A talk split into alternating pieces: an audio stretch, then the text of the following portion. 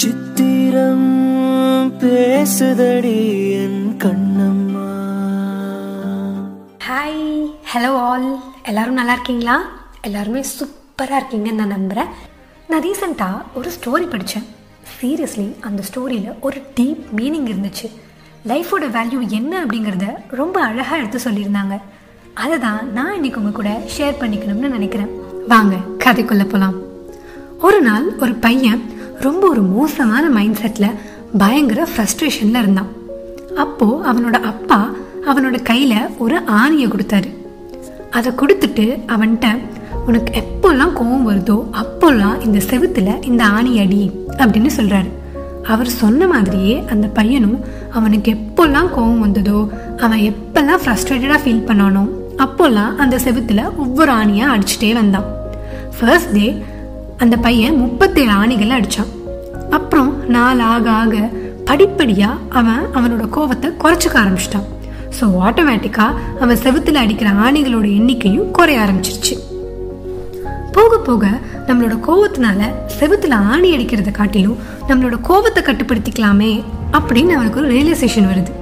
அப்புறம் அவங்க அப்பா கிட்டேயுமே அப்பா இப்போ எனக்கு முந்தி மாதிரி கோவம் வரதில்லைன்னு சந்தோஷமாக சொல்கிறான் அதுக்கு அவங்க அப்பாவும் ரொம்ப சந்தோஷப்படுறாரு.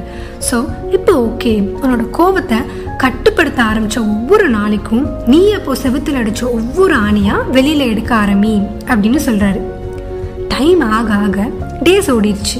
அண்ட் ஒன் ஃபைன் டே எல்லா ஆணிகளையும் அந்த பையன் எடுத்துட்டான்.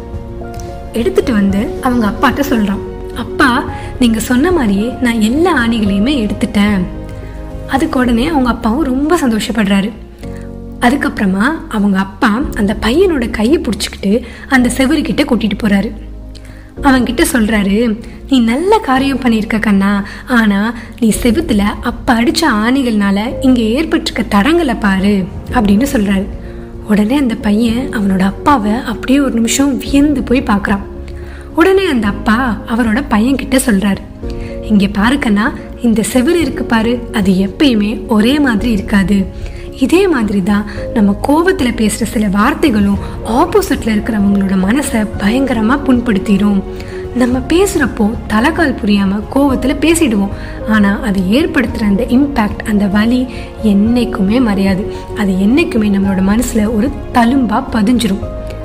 எப்பயுமே பேசின வார்த்தை மட்டும் திரும்ப என்ன பண்ணாலும் வாங்கவே முடியாதுங்க. ஸோ எப்பயுமே அவசரப்பட்டு வார்த்தையை மட்டும் விட்டுறாதீங்க. அதையும் மீறி ஒன்று ரெண்டு தெரியாமல் பண்ணிட்டீங்களா? ஒன்று ரெண்டு தெரியாமல் ஹர்ட் பண்ணிட்டீங்களா?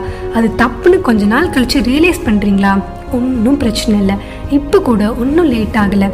எந்த தயக்கமும் இல்லாமல் யாரை ஹர்ட் பண்ணீங்களோ அவங்கக்கிட்ட போய் தாராளமாக மன்னிப்பு கேட்கலாம். மன்னிப்பு கேட்குறனால நம்ம என்றைக்குமே குறைஞ்சு போயிட மாட்டோங்க. Just smile and let go அப்படி மன்னிப்பு கேட்கும்போது காயங்கள் வடுவாக மாறாது. அதனால் முடிஞ்ச அளவுக்கு உங்களை சுற்றி இருக்கிறவங்கள ஹாப்பியாக வச்சுக்கோங்க. யாரையுமே ஹர்ட் பண்ணாதீங்க. Keep smiling always and make others smile as much as you can so take care everyone stay tune see later bye